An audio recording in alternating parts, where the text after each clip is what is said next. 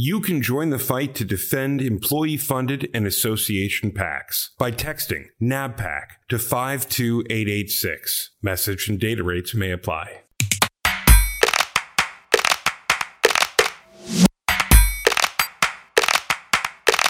Welcome back to the Facts About PACs podcast. This show is brought to you by NABPAC, the National Association of Business Political Action Committees. And I'm your host, Michaela Isler, NABPAC's Executive Director. The attacks on employee funded and trade association PACs are louder now than at any time in recent history. Some of the rhetoric out there is willful mischaracterization of the facts, and some of it is just political opportunism. Having said that, our industry has always been misunderstood. So today, we're glad to have a scholar who studies these issues with us on the podcast we're going to have the opportunity to hear what the data is telling political scientists about systematic evidence on the impact of money in politics through the study of PAC contributions in over 18,000 elections for governor, Congress, and state legislatures across three decades. Research that is only possible because of the transparency and accountability that govern association and employee funded PACs. Coming up in just a minute, our conversation with Anthony Fowler, PhD, a professor in the Harris School of Public Policy at the University of Chicago. Michaela, Professor Fowler earned his doctorate at Harvard University and has gone on to publish important studies in the American Journal of Political Science and the Journal of Politics, among others, on the effects of campaign contributions on elections and legislative outcomes. Adam, I think our audience will be quite interested in the research and findings that Professor Fowler has to share. So let's get to it, Adam. The Facts About PACs podcast is produced especially for the members of the National Association of Business Political Action Committees. In every episode, we recap this week's NAP activities, share actionable intelligence and best practices, all while connecting the PAC community. Thanks so much, Adam. And now to our discussion with Professor Anthony Fowler from the Harris School of Public Policy at the University of Chicago. Welcome to the podcast, Professor Fowler. Thank you so much. It's great to be here. Well, it's great to have you join us today. And let's just start by giving everyone listening an appreciation for what makes the research you and your colleagues do possible, namely transparency and data. Your insights and analysis of business PACs take into account publicly available data that spans decades, correct? That's right. We, uh, we take advantage of lots of publicly available data. We look at election results, we look at legislative roll call votes, we look at interest group ratings, and importantly, we look at, um, at campaign contributions, PAC contributions, which are publicly available, which is, which is a great thing for researchers.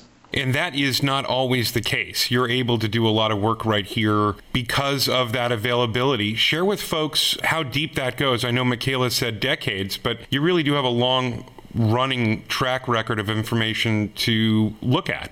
We do. We take advantage. You know, the, of course, the FEC makes a lot of you know a lot of data available for us. That's very useful, um, and lots of people have taken that FEC data and compiled it in useful ways. So we utilize a lot of the data from Follow the Money, and we, you know, people like Adam Bonica at Stanford who have put together very useful data sets on campaign contributions. We utilize a lot of, those data sets as well. Um, and we can look, you know, at contributions going back many dec- you know, several decades at least. We can look at contributions across a wide range of industries, a wide range of electoral settings, not just federal elections, but in some cases we can look at lots of state elections and so forth. So all of that's great to have as a researcher, and I think it's it's probably also a good thing for transparency in government, but it's very good, you know, selfishly for me as a researcher because I can I can analyze that data in, and I hope interesting ways. One of the central questions you've looked at in your work is whether corporations and their employee-funded PACs derive significant benefit over policy through supporting candidates and politicians holding office. So the question is do they?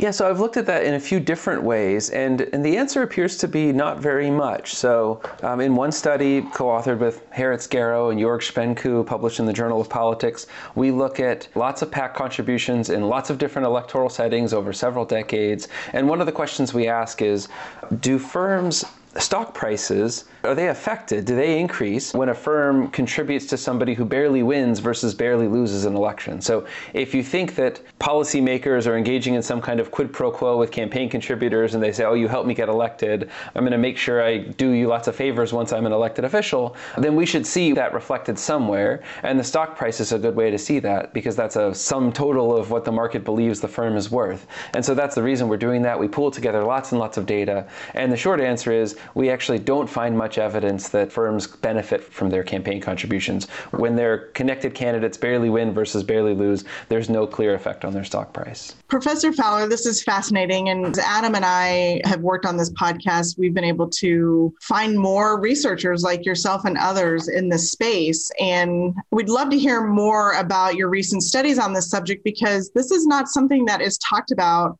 at all in the media. Curious what your studies say and your thoughts on why we don't hear about this more you know, some of it is that it's it's very it's it's much more interesting and sensational to write a story about you know how corporate money is ruining politics, and I think there are good reasons to worry. I think there you know I think everyone is worried about the health of democracy and how equal our democracy is. They're worried that you know campaign contributions largely come from the very rich, and when they see that corporations are engaged in the political process, they worry that the regular voter out there who can't afford to make large campaign contributions is being differentially represented. And so I think those are good things things to worry about. And I think those are very important things to think about in many aspects of our democracy and our, our elections. And so that's why we conduct these studies to just see, you know, how big of a problem is this? There are lots of kind of one-off anecdotes of, oh, you know, so and so might have done something nefarious because they got contributions from this group. But let's actually look at all the data, aggregate it together, and see how big of a problem is this. And at least in you know the study I just described, it looks like on average the problem is relatively small. Um, that's not to say there are no problems at all, but but but on average it doesn't look like corporations are clearly benefiting from their contributions. Another study that I've conducted on this topic with uh, Alex Fouirnaies, recently published in Political Science Research and Methods, focuses on the insurance industry.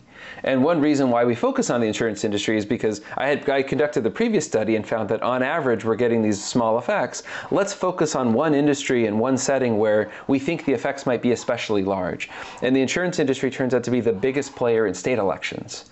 Um, they give a lot of money to gubernatorial candidates, a lot of money to state legislators, and in, in, in states where they have elected insurance commissioners, they're obviously giving a lot of money there as well. And so that's why we focus on that industry. They, they appear to be very strategic in the way they give. And even there, um, you know, one of the things we do is we look at when states change their campaign finance regulations, how does that affect the performance of the insurance industry in those states? And it looks like there's not much effect there either. So even in a place where you might expect to see especially distortionary effects, we still don't find much clear evidence of this.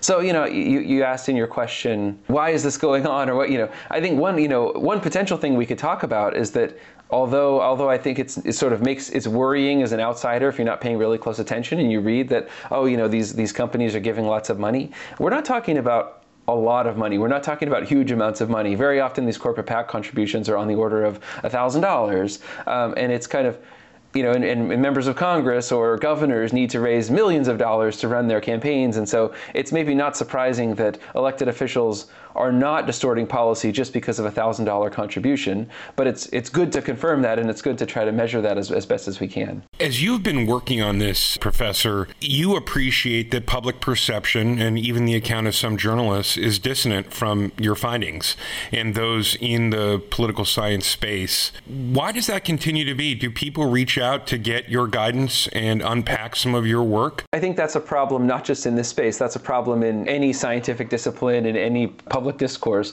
where certain certain findings are just more sensational and more interesting, certain claims are more sensational and more interesting. So, you know, in another area that I work, there's a big debate about the general health of democracy and are voters dumb? Are they irrational? Are they incompetent?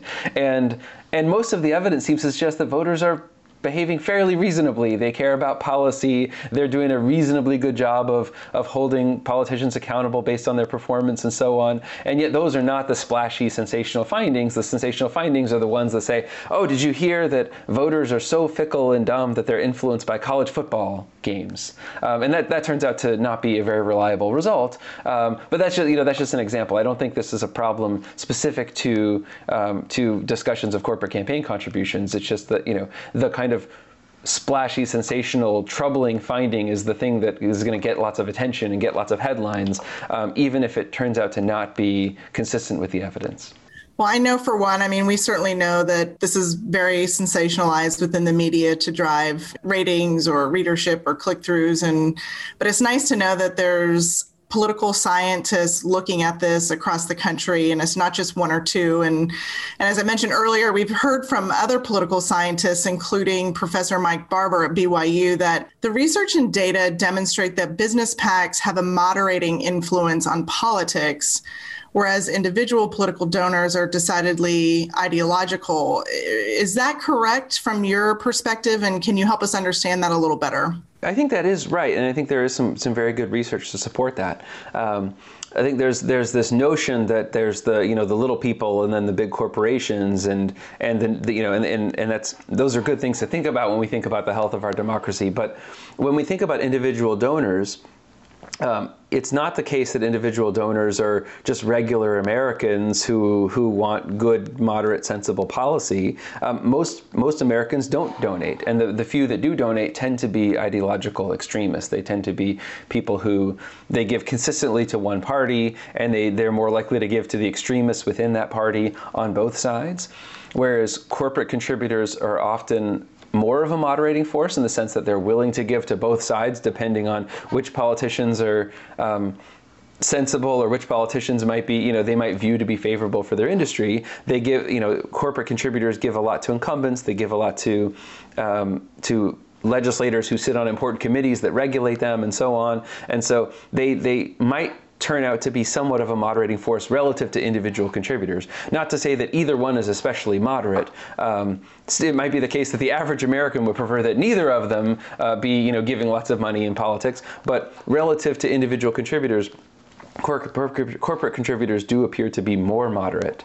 One of the things that sometimes gets people tripped up is the broad based term of corporate contributions. Of course, you know, in the case of employee funded and business trade association PACs, these are all made up of individual employees, they're voluntary contributions.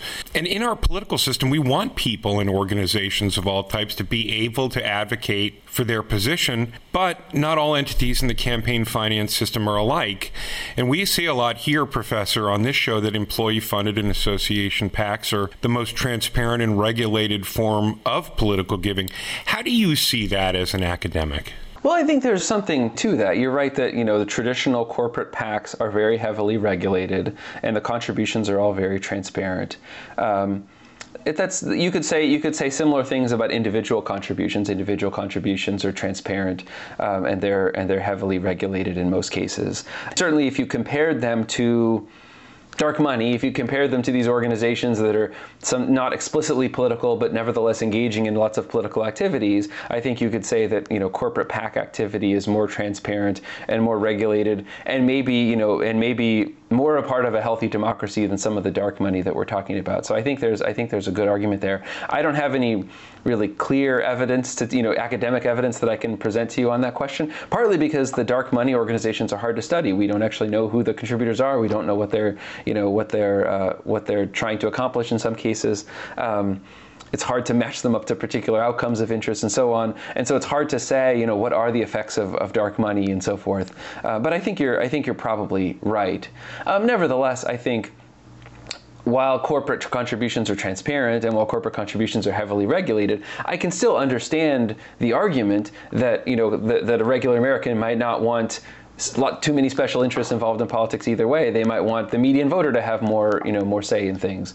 Um, but but I think the fact that you know the fact that we're talking about transparent, regulated contributions, and the fact that the voters have that information, the journalists have that information. I think I think that's probably a good thing when you're thinking about are the voters able to make make the best decisions in elections. Yeah, Professor Fowler, I was reading one of your recent studies and I noted a passage that said this, concerns about the disproportionate influence of corporate interests in the political process are widespread in public and academic discourse specifically that policymaking is dominated by powerful business organizations and a small number of affluent Americans.